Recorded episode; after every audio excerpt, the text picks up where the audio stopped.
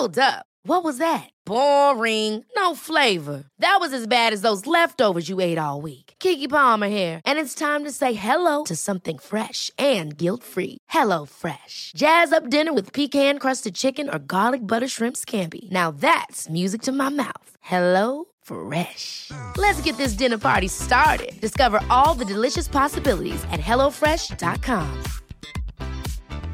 Hey, I'm Ryan Reynolds. Recently, I asked Mint Mobile's legal team if big wireless companies are allowed to raise prices due to inflation. They said yes. And then when I asked if raising prices technically violates those onerous two year contracts, they said, What the f are you talking about, you insane Hollywood ass? So to recap, we're cutting the price of Mint Unlimited from $30 a month to just $15 a month. Give it a try at mintmobile.com slash switch. $45 upfront for three months plus taxes and fees. Promo rate for new customers for limited time. Unlimited more than 40 gigabytes per month. Slows. Full terms at mintmobile.com. Hello, you are listening to Just Films and That. This is the podcast where we talk about films we think are underseen, underrated, or sometimes we just want to talk about them, don't we? Um, I'm the host for this week, it's Josh, and I'm joined as ever by my co-host, Alice Oliver. Alice, how you doing? I'm very well, thank you, Josh. Love's in the air. Right, that's enough, or we'll Oh, get fined. yeah. Um, it's Valentine's Day, isn't it?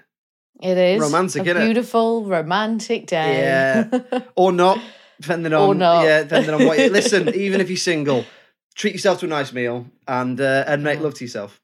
Do you know what I mean? Do you know what I mean? That's what we're always saying. here I've always said that. Just feels like love yourself, guys. Love yourself. Um, are you a, are you a Valentine's Day person? You and Mr. Oliver, or are you not asked? Um, I'm I'm I'm pretty shit at all that stuff to be honest. Like Valentine's Day anniversaries, it's not that I forget.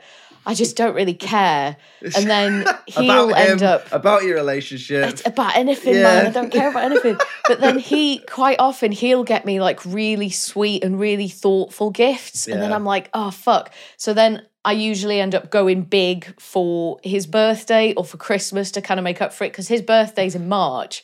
So what will happen? I can see it happening. Valentine's Day, I'll go, ah, we won't do anything for Valentine's Day, can't be bothered. He'll go, oh, well, I did get you something anyway. And it'll be something really thoughtful and really niche. And I'll go, fuck, now I've really got to knock it out the park for his birthday. I wonder if that's his strategy.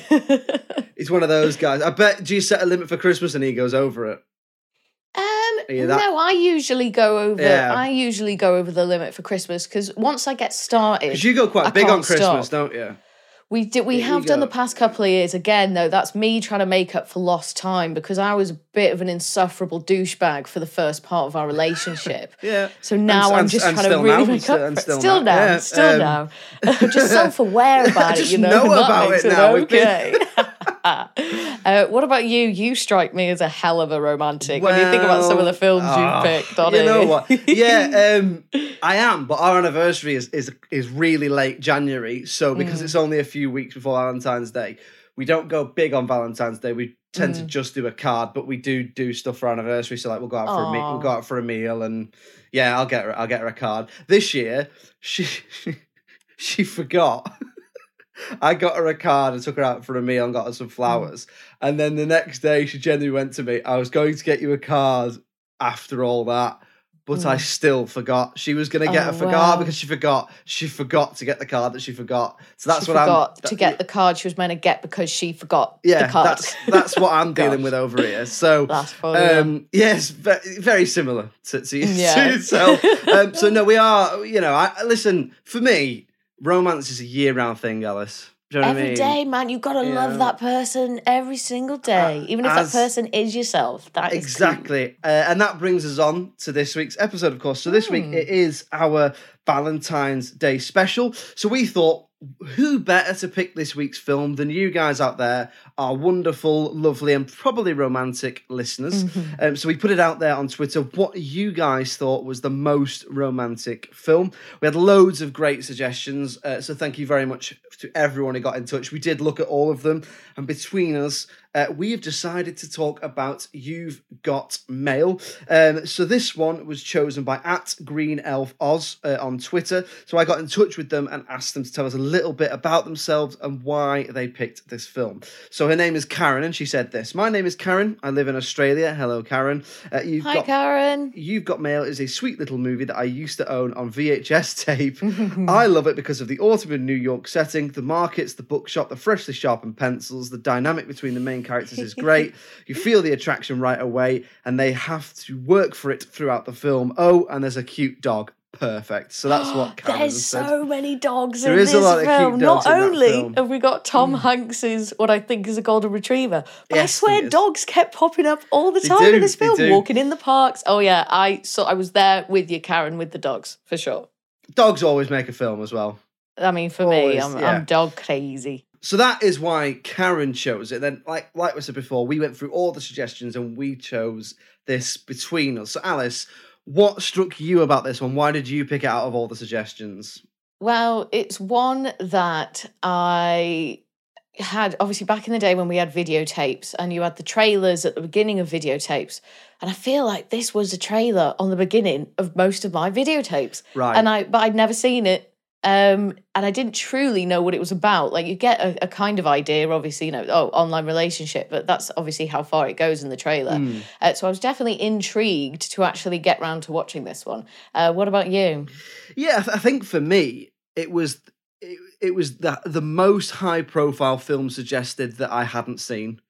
So there was ones I had seen. So like the first one that stood out to me, and I apologies, I can't remember who suggested it was When Harry Met Sally, which is the same writer as this. Uh, possi- no, not the same director, same writer, and it it is like often considered to be the blueprint for the modern um rom com. So when we talked about Breakfast at Tiffany's, it came up then because Breakfast at Tiffany's is often considered to be the blueprint for all rom coms or a lot of them. And then when Harry Met Sally came along, it was a little bit of a game changer, and I think then that moved forward. And you know, things have changed, and there's other other films that have come out that we've touched on, things like Bridesmaids and Richard Curtis films and stuff like that. But anyway, so.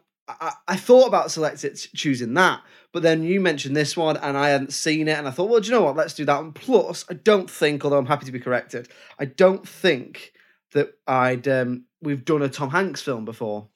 Hmm, I mean, I, I don't think we have, but we've made this mistake before. We have done with when Christian we Bale. didn't do a Christian Bale.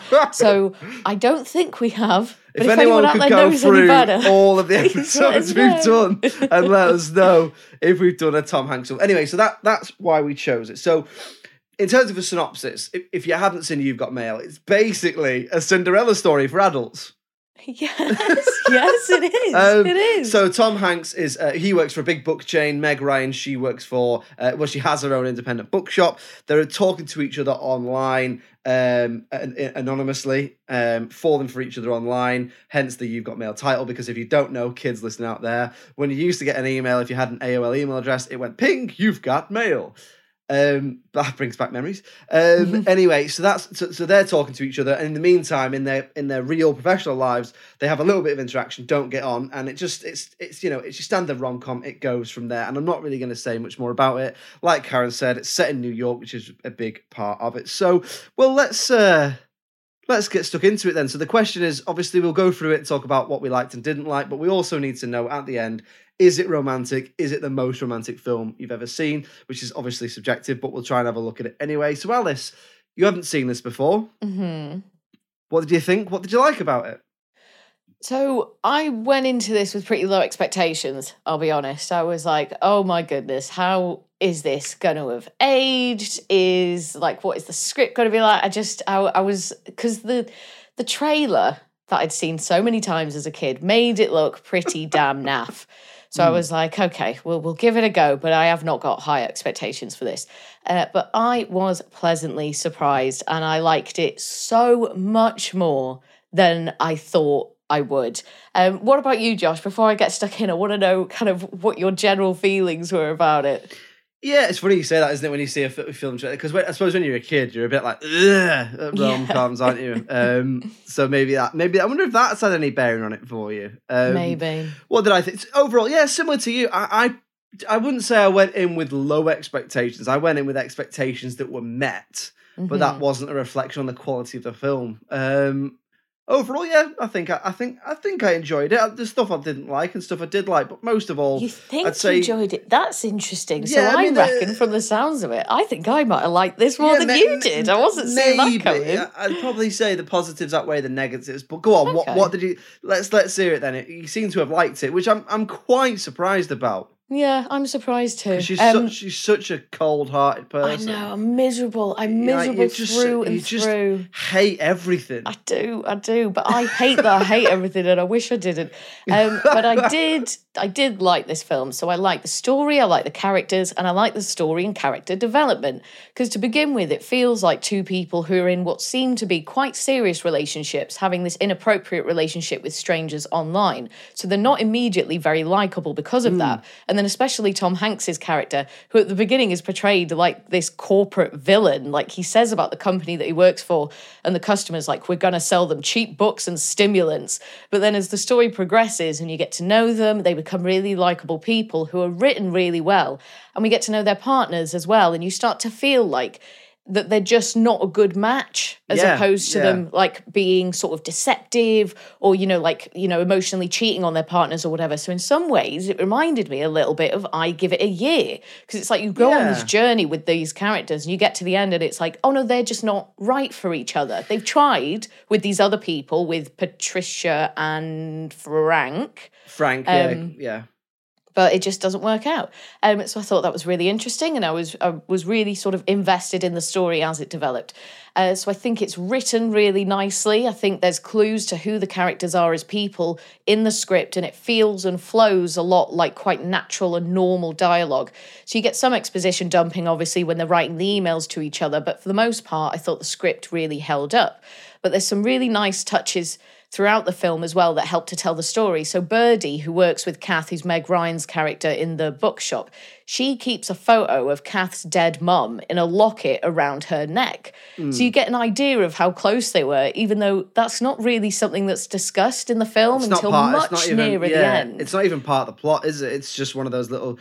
And I think that those touches in a film like this are what elevate it above other rom coms that aren't perhaps as well received. Which is, I think, for me, like you said, it's all about that script, because, like you say, they're both with other people at the start, and they Mhm. seem to be having this online relationship, which raises questions of like you say is it dishonest is it uh, is it almost like an infidelity but actually they're just emailing each other so technically they've probably not done anything wrong but Mhm.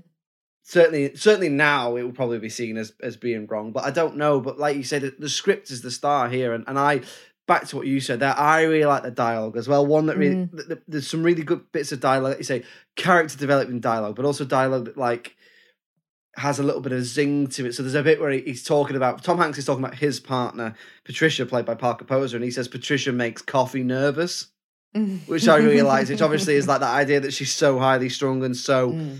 You know, so almost I don't know high function or whatever it is he's trying to say that she makes coffee nervous. And I thought that was that was um not that I need to explain it, but I thought that was that was a really nice touch. So yeah, I thought for me, yeah, the script really was was one of the stars of the film. Yeah, and like you said, there's a lot of that that goes on because we get introduced to. So it, there's a, a scene quite near the beginning where Tom, Tom Hanks's character Joe is in. He's like this boardroom or whatever of his place of work, and about halfway through the scene, he refers to the man who's clearly in charge as Dad, and mm. that's the first hint, like the or the first sort of reveal that you get. Like, oh my goodness, he's not only does he work for this massive sort of corporate company, he's the son of the CEO. Yeah. and it's not like it it it was put into the script just so naturally. It wasn't forced in there. It wasn't just like oh oh hey dad how are you doing? You know just to make sure that we know that this guy is the son of the ceo it just dropped in there like casual conversation. And this happened throughout the whole thing. And it's just a really nice way to develop your characters without really like shoehorning things in there or putting things front and center for your audience. It's trusting your audience isn't it? And we like that. Yeah, I think, I think, and I think the trick, one of the things it does, and what what a, lot of good scripts do is, you feel like you're watching this particular story in these characters' lives, Mm-hmm. but that they existed before the story started, and that life goes on after the story finished. Whereas a lot of times it's like particularly with rom coms, but with any film, they feel the need to bombard you with exposition so you know everything at the beginning, then wrap it up almost too much at the end, mm-hmm. as if and uh, as if like, and then they lived happily ever after, and you don't need to know anymore because they're not real people. Do you know what I mean? Mm-hmm. Whereas good scripts like this and other films we've talked about very much go, oh no, they existed beforehand, this happened, and then they existed afterwards Yeah. and and I think that's like you say, it's not spoon feeding your audience. It's that right amount of showing because we always say, you know show don't tell, but there is an element of balancing the two. hmm And I think that's what this this film does really well. You know, it does tell you that his dad is his dad, but it doesn't overly, you know, in another in in, in the hands of a, of a less script, skilled writer, it'd have him just outwardly saying it in his dialogue. So like when I started this company with my father and my grandfather, you know what I mean? Whereas he just goes, you know, dad, and you're like, oh right. So it's balancing it, and it's not it- it's trusting your audience enough. And not trusting your audience too much, and sort of getting it right, getting that balance right, and I think that's, I think that's, it's difficult, but I think that's poised well for the whole film. Yeah, I agree. Um, I also think it's pretty funny. So there's a few well written jokes in there, uh, like when Joe sees himself appear on the television at the gym and he says, Hey, you know, here's a good looking guy. And then you've got some funny scenarios between the characters. I So do that every Friday at six hours. there we go. Local TV every Friday, Yeah. 6 p.m. Keep an eye out for me and Josh, especially Josh. He's a good looking yeah, guy. yeah. I'm always on Um, the treadmill as well. I believe it. I believe it. Um, so Kath and Joe's partners, when they meet for the first time, so Patricia and Frank, it turns out that Patricia is like a massive fan of Frank because he's Yeah. a writer slash journalist. And then she starts like fangirling all over him, and that was pretty amusing. And then Frank in general, I do find quite a funny character. He has a lot of funny moments, a lot of funny lines, and he delivers them really well. Um, like he's really anti-tech, isn't he? He says things like, "Name one good thing that technology's ever done for us," and that sort of thing is just quite amusing. Um, and then you've got Joe's dad's partner, Gillian, who keeps being really inappropriate with Joe. Like he goes to kiss her on the cheek, and she tries to kiss him on the lips, and then she's got her hand on his knee and stuff. And it's like just like these great little layers and um, the sort of strength, I suppose, of the characters around them. Like, yeah, it's about Meg and Tom. Obviously, they're the big names on the Yeah. poster, but everyone else is quite nicely It- developed It's and a sort of has a bit out of their own world, thing. isn't it? It's quite Yeah, a it like so. There's there's even there's a little joke in there about the fact that both his dad and I think I'm not sure if it specifically says it, but I think it's his dad and his granddad, isn't it? Hmm. Have both got a tendency to, shall we say, get married every couple of years, but the but the Hmm. wives stay the same age. Yeah.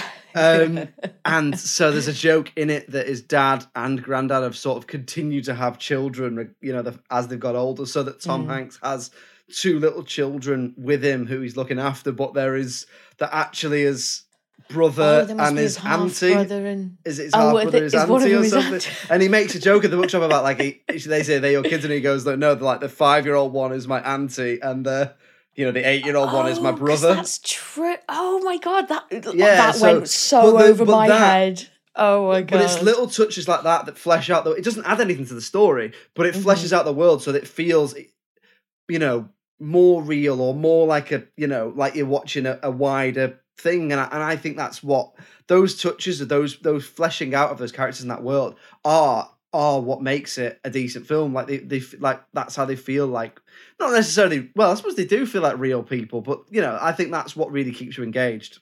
Yeah, I think so. Um, and just finally, then, so I think it's quite moving as well in a way that I just wasn't expecting. So you've got, first of all, the relationship between everyone who works at the shop around the corner, which is Kath's uh, bookshop. They seem to be genuinely friends with each other. They're really likable people, and they're all quite funny and unique in their own right.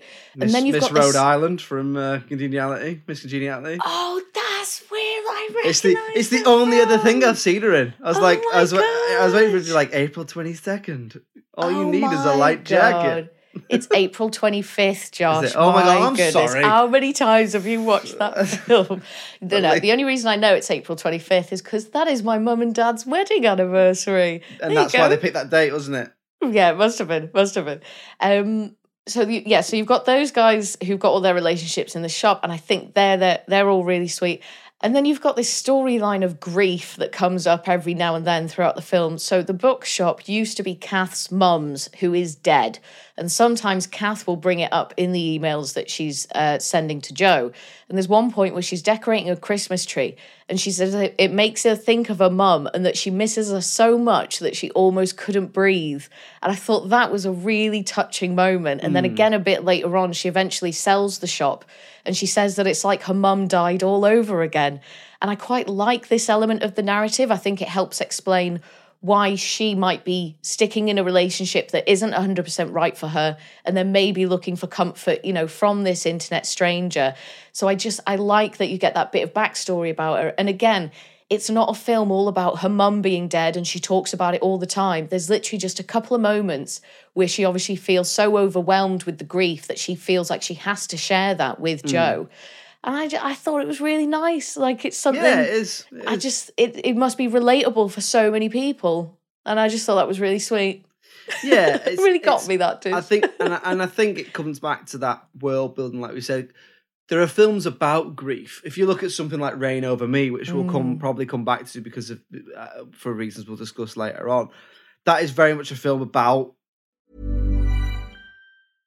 This is Paige, the co-host of Giggly Squad, and I want to tell you about a company that I've been loving, Olive and June. Olive and June gives you everything that you need for a salon quality manicure in one box. And if you break it down, it really comes out to $2 a manicure, which is absolutely insane. It's also so easy to get salon worthy nails at home with Olive and June. The difference between how your nails used to look when you did them yourself and now with the Mani system is a complete game changer. The best thing about Olive and June too is it's a quick dry. Dries in about one minute, lasts for five days, and full coverage in up to one to two coats. Visit oliveandjune.com slash perfectmani20 for 20% off your first system. That's oliveandjune.com slash perfectmani20 for 20% off your first system.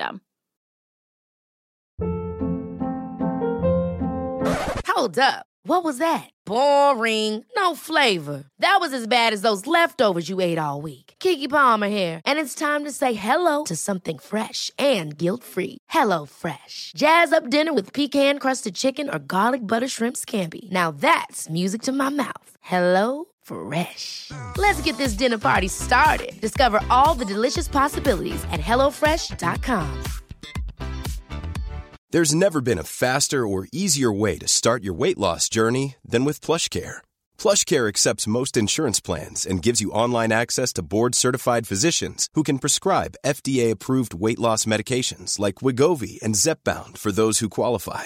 Take charge of your health and speak with a board-certified physician about a weight loss plan that's right for you. Get started today at plushcare.com slash weight loss. That's plushcare.com slash weight loss. plushcare.com slash weight loss. I'm Sandra, and I'm just the professional your small business was looking for. But you didn't hire me because you didn't use LinkedIn jobs. LinkedIn has professionals you can't find anywhere else, including those who aren't actively looking for a new job but might be open to the perfect role, like me.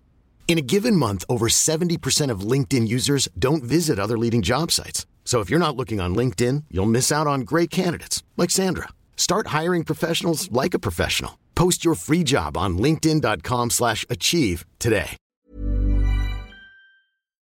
sort of grief and it's about one thing and it does do a good job of balancing that but at the same time it's there it's very much there to address grief whereas this yeah, is it's the whole thing. it, yeah. this is you know these are real people with um real backstories real lives and Mm. so it feels a little bit more fleshed out and so as a result of that i think you can engage more with the characters on a on a realer level i pro- i'd probably say Mm, mm. Um, so those were the main things for me, Josh. So what about you? Is there anything you like that we didn't cover there? Yeah, so when I said it, it when when I said it met my expectations, that wasn't a negative thing. It- I I Mm. went into expecting what it was, which is a, was was a well made rom com. Mhm. Um, so it was very much a film carried on the likability of and and sort of chemistry of the two leads. Obviously, I think this is the f- the third film they've made together by this time Mm. because they've done Joe versus the Volcano and Sleepless, Sleepless in, in Seattle. Seattle. Yeah. Um, so they're both really likable, which is which is a, specifically with Tom Hanks's character is a testament to him because he is you know he is Mr. Likable, he is mister Mhm. Everyman. That's that's one of the things he's built his career on. He's one of those actors that seems to be able to do everything. He can do comedy, he can do serious, he can do all sorts. Mhm. Um, and and if you think actually think about his character and the actions of his character in this film, he shouldn't be as likable as he is. Mhm. But I he, mean, but he is, um, and that and that comes down to the script and how they're fleshed out. Like I said, we you know we we've already touched on the script, um, so I won't go into it much more. All I will say is there was a really interesting element that, that it brought up, which is their sort of personal relationship versus their professional relationship, and the Mm. problems that anonymity brings Mm. in terms of the their contradictory lifestyles. And another thing I thought was really interesting was that what you see in this is characters who aren't right for each other. A little bit like I give it a year. Hmm. Characters who aren't right for each other, just having a really amicable amicable breakup. Yeah, so mature, just So, so, yeah. kind of self-aware because it's just um uh Kath and um Frank. Frank. are just in they're in like a, a restaurant or a diner or something and they're just like they're like I don't love you. And she's like oh I don't love you either. And then it's like this sort of relief because Yeah. it's almost and again similar to I give it a year it's almost like oh are they playing relationship chicken? Are they just waiting to see you know wait to see if the other Yeah. one runs first or do they actually love them? And it's like you're in this like confusing sort of mess. And then it's just that relief of oh you're not feeling this either. Mm. Thank god i thought there was something wrong with me. Yeah. and then when she eventually does get with joe at the end like she's so happy because like he turns up and it's like oh my god you are the person that i was speaking to and she says like i so wanted it to be you i so wanted it to be you so it's it's just nice and it's, It's just just, a lovely. so nice It is. It is. It's a lovely. Like it's lovely in that sense, isn't it? So it's um. Again, I said I'd probably touch on this with Reign Over Me. It's one of those films where the the setting is really important. You know, New Mm. York. You, New York is probably the most cinematic city. It's it's probably Mm-hmm. gonna, you're going to say it's New York, L.A. or Paris, maybe maybe London. Mhm. Those that, but but when you think of cinematic, you know, big films, you, New York's got to be up there, hasn't it? And it very much Mm. is a character in this, and the way it's made a character, a little bit like what Ka- uh, uh, Karen touched on in a, in her email in a, in a in a message was that it goes through the seasons. So Mm. it's set over a period of time. So you see autumn, and you see Thanksgiving, and you see Christmas, and you see, and then and then and and and and that. Not only is it good because it shows the passage of time, but with the changing of the seasons, you get the changing of that color palette, and and and, and it really shows New York off. And I think it just it just elevates the film a little bit, and it, it does make it feel a little bit more romantic as well. Um, good music as well. I thought there was some good music in there. So you've, you've got that you have got that plinky plonky score that you got in nineties rom coms.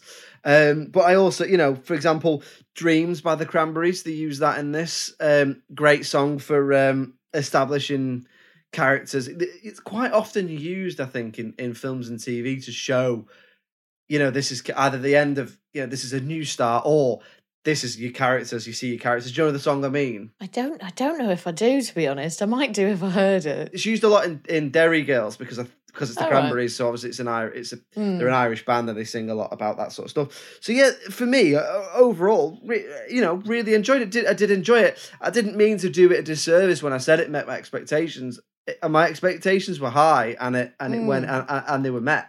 Is what I meant. There you go. That's all we could ask for. Okay, so let's move on then to talking about things that we didn't like about the film or that perhaps we would change about the film. I mean, you seem to be quite glowing about this. I thought I Oh, didn't think really? I wasn't sure how you'd, you know, how you'd take it, but I'm I'm Neither quite did I? I mean, I didn't pick it, but it's pleasant I'm pleasantly surprised on behalf of the listener if anything. Um was there anything you didn't like though? So there were a couple of things, but not major offenders. But Meg Ryan's I'm typing an email acting is so bad. So she's so overly animated, like her head is moving about all over the place. She makes really big movements with her hands and her arms and does loads of facial expressions. And I don't need any of that because you've got her in a monologue narrating what she's writing. So I don't need this sort of these fake expressions of feeling. It felt really unnatural and was pretty distracting. And I just wanted her to stop. Um, the other thing as well was so Joe obviously spends a lot of time with what I've written down to be his niece and his nephew, but obviously it's his aunt and his like half brother or whatever. I'm not I'm not a hundred yeah, I'm His not, weird I'm not family tree. hundred percent of what they are, but he does unless unless when he says it he's being sarcastic, but the Well, joke I, got I was thought that he was. I thought it was like a flirty joke with ah, maybe It it was, like, oh yeah, she's my aunt, but I- I, think I she got- actually might be. Yeah, what I got was that his, his dad and his granddad just keep marrying, Keep having kids. younger Yeah, yeah, women, yeah. and so they keep having kids, so that she actually is his aunt, but she's like, "Hey, Yeah, yeah, exactly. But then Kath probably thinks it's a joke, but then that's what makes it all the funnier. So yeah, I think you're probably right. So he's he's at like a carnival or at the fair or something with them, and they win goldfish in bags. And I just fucking hate it so much. They used to do this in fairs when I was a kid. Yeah, I hated it then, and I hate it now. Please, everyone, leave the fish in the rivers, in the lakes, in the oceans where they belong. You don't If- need fish, and you don't need to win them as prizes at a freaking fair. And I just hate it so much. but if you were if you were at a fair, right, and you and you've left the fish, they're fine, they're happy. I think the important thing to ask is what colour candy floss would you get? Um, so I don't really like candy floss because I don't like the way it makes my teeth feel. Oh, but something if- wonderful and magical. Alice doesn't like it. I like having all my teeth in where in my mouth I'll tell you what Alice belong, not a- rotting. A, sweet potato wrap or Yeah. that. Yes, please. Yes, please. Whole meal. Um, but no, if I mean, if blue candy floss was ever available, I would go it, for yeah. that because got always oh, blue. blue. I love blue stuff. You know, If you're a kid and you want to go absolutely mental and bounce off walls and ceilings, it's all about the blue candy floss, Exactly. isn't it? Um, anyway, sorry. What what else did you Um, like well, apart from the fish in the bag? I would have thought because you oh, don't God. like you don't like fish. I would have thought I you'd love to see them in a sandwich bag. So it's a double whammy. I don't like fish anyway as a, as a phobia, and I don't like animal cruelty. And you've got both those things going on right there. So I couldn't live without that. Um, and just finally, and just slightly um, uh, the opposite of what you said, but the biggest offender for me is the fucking music.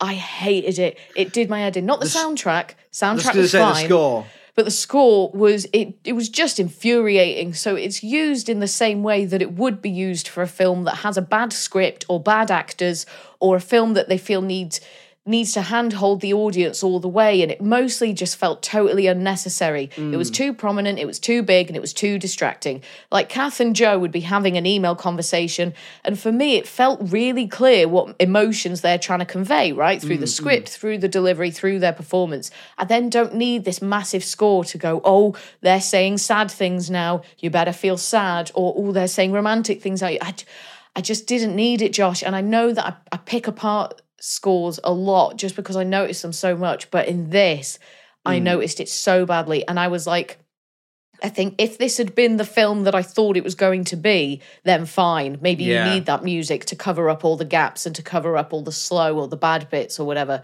But it wasn't. The film was better than I thought it was going to be. And so mm. I just don't think it needs that music. And I feel like it's almost like the filmmaker or, you know, the the studio or whoever showed it to someone and they were like, oh, it's not very romantic, is it? And it's like, well, it is. And it's like, but there wasn't any music in it. It was the romantic music? And it's like, oh, Where's no, the plinky plonky piano? I need Exactly. plinky plonky piano. It's in the words, it's in the feelings, it's in the emotions, and I got Hmm. it. So I just didn't need the music at all. Um, but that was it for me. Those were the only three things that I didn't really like about this film or that I would change. Uh, so what about you, Josh? Where are you at with this? Um, a couple of things. Nothing, nothing massive. I mean, with the score, I, did, I was neither here nor there on the score. I suppose Hmm. what I meant was I preferred. I, I did. I did quite like a couple of soundtrack choices. Soundtrack was fun. Um, so the first thing that, that leaped out at me is it is immediately dated, okay, in which what way? Go on. well. It's, so it's not. It's not necessarily a criticism. Mhm. But speaking objectively, if you did, if you you know, it did date immediately. So you look, I what I looked at the opening um titles, you know, and it's Mm. like a three D model of New York, and it goes through New York, and, I, and all I could think was. Someone's had that idea, and I bet it costs loads of money, and now it looks like a fucking screensaver.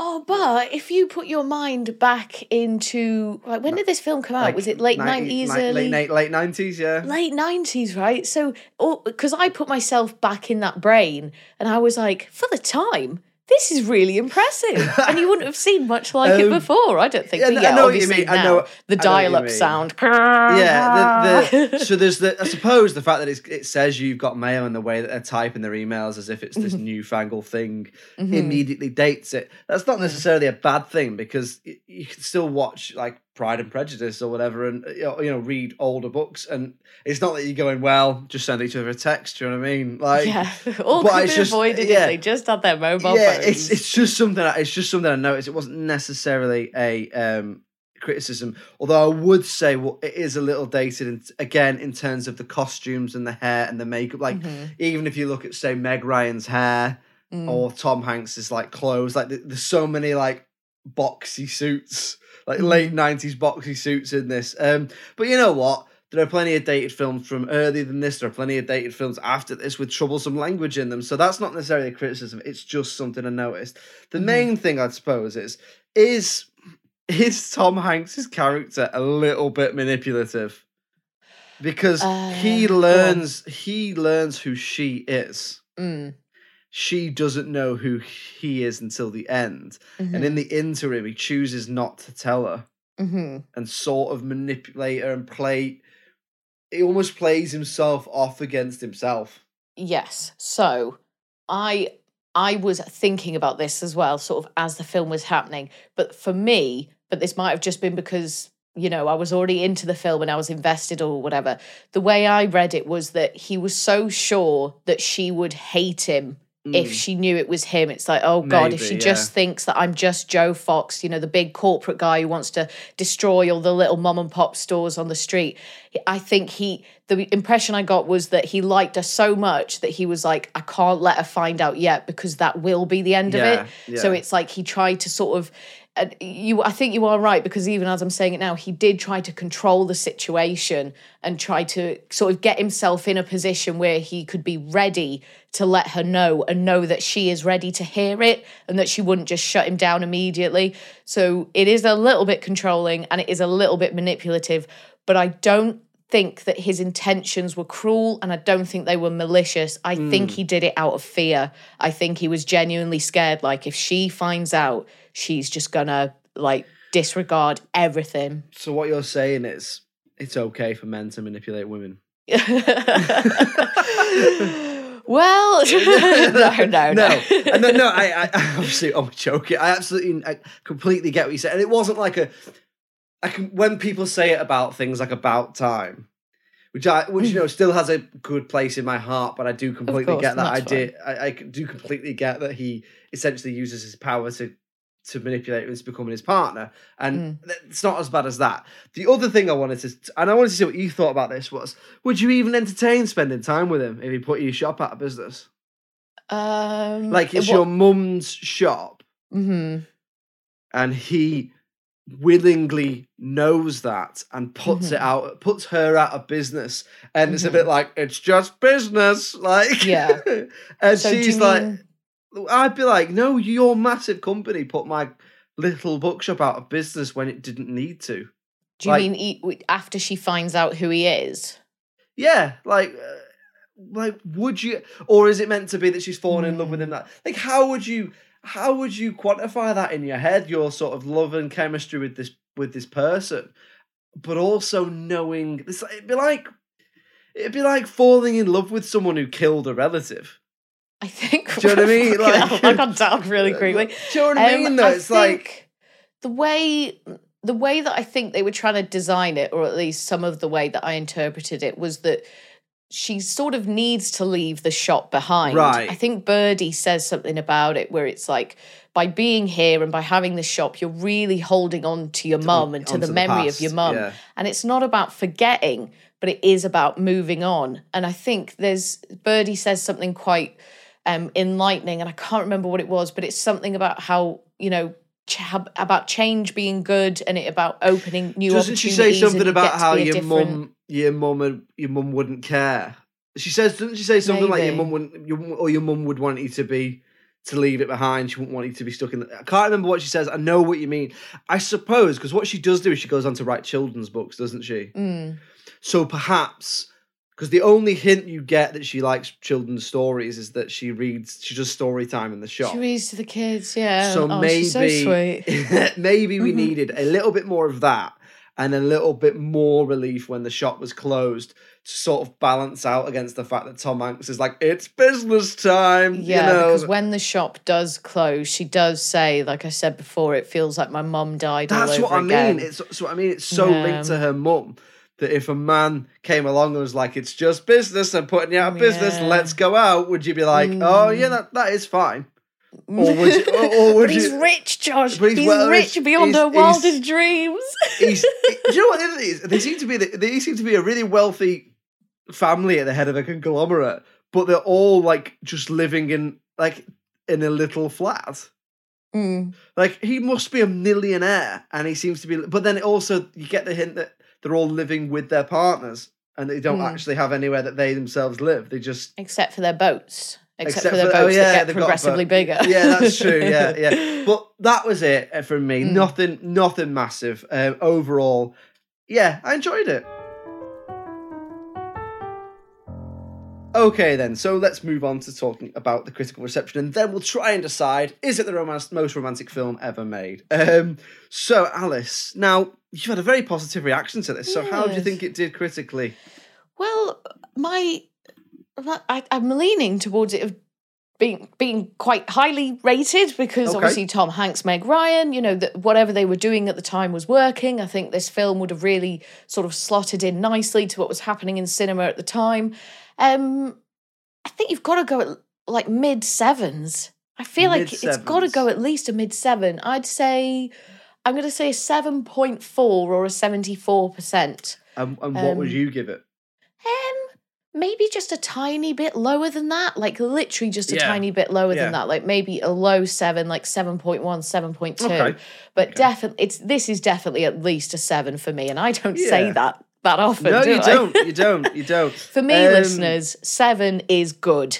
If Yeah. Uh, something is a seven, it's good. And Alice Seven is a Josh eight and a half. yes, exactly that. Exactly that.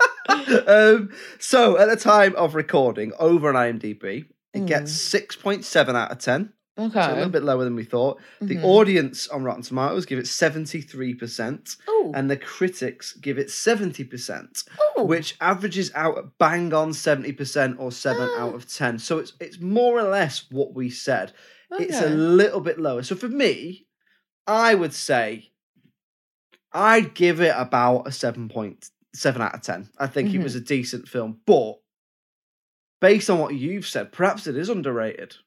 I so I think that is a tiny bit underrated. Smidge. I think sort of like I think a little It's- bit if we'd just gone into the sevens, like a 7.1, 71, Yeah. 72 or whatever, I think I'd feel a bit more, yeah, that makes sense. But as it only just hit the seven and that's 6.7 on IMDb, That's low, I it? am surprised by that. Um, see, I think it's a little bit underrated, you know. What so we about say you? it's a if we say it's a smidge underrated and call tiny it sm- bit. It is just a tiny underrated. bit.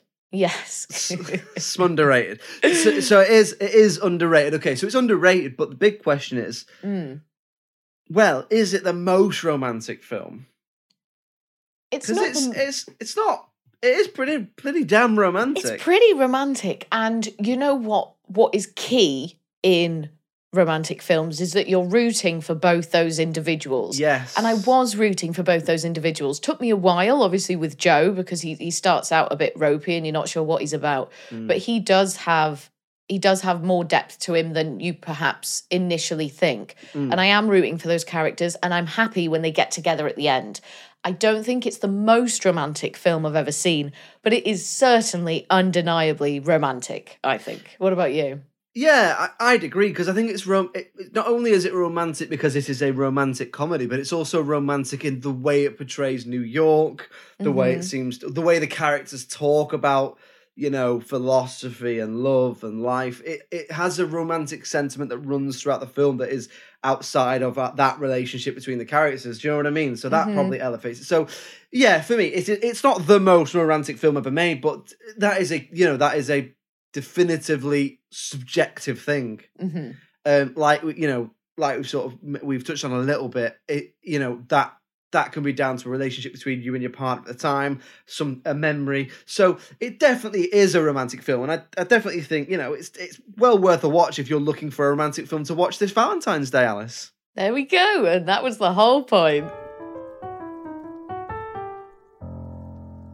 So there we go. You've got mail. Pretty damn romantic. Maybe not the most romantic film we've ever seen, but a little bit underrated. So it's ticked that box of the podcast, indeed, hasn't it? indeed, Um, definitely anyway. worth a watch. We think. Yes, I, I would I would certainly say so. Uh, so, Josh, here we go. My favourite time of the week. What are we going to be watching next time? You're either gonna love this or you're gonna Oh. fucking hate me. Like with most of your Yeah, like- choices, let's be honest. But there Yeah. we go. Um, Ding diddling ding ding ding ding ding ding diddling ding ding ding ding ding. Mission Impossible? ding. Yeah, yeah. I'm right. only messing. I'm only Um, messing. Next I'm week we're going to be touching on the old James Bond franchise. Um, Okay. we are going to be talking about The World Is Not Enough. Hmm. All rightio then. There we are. I can see you're raring to go on that one. I feel like Um, I'm holding a pretty neutral stance here, Josh. I don't think you can tell what I'm thinking one way Um, or the other. Indeed. Well, we'll see. We'll see what you think next week. Um, Mm-hmm. in so yes, join us next week. We're going to be talking about the world is not enough. In the meantime, if you'd like to get in touch with us, the email address is filmsandthatpod at gmail.com.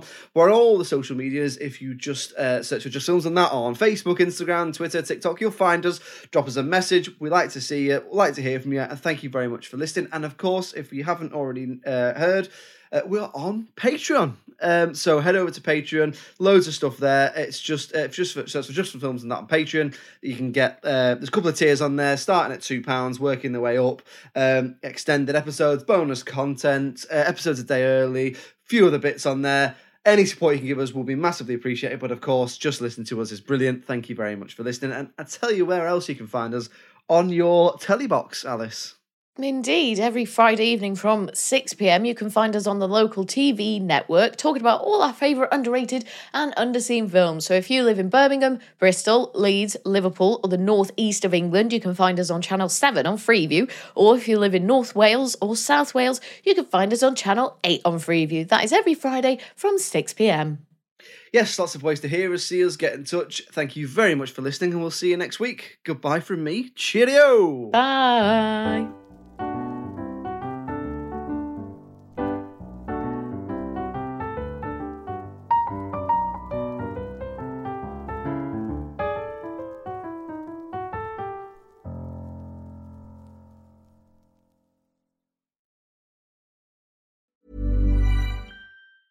Hey, it's Danny Pellegrino from Everything Iconic.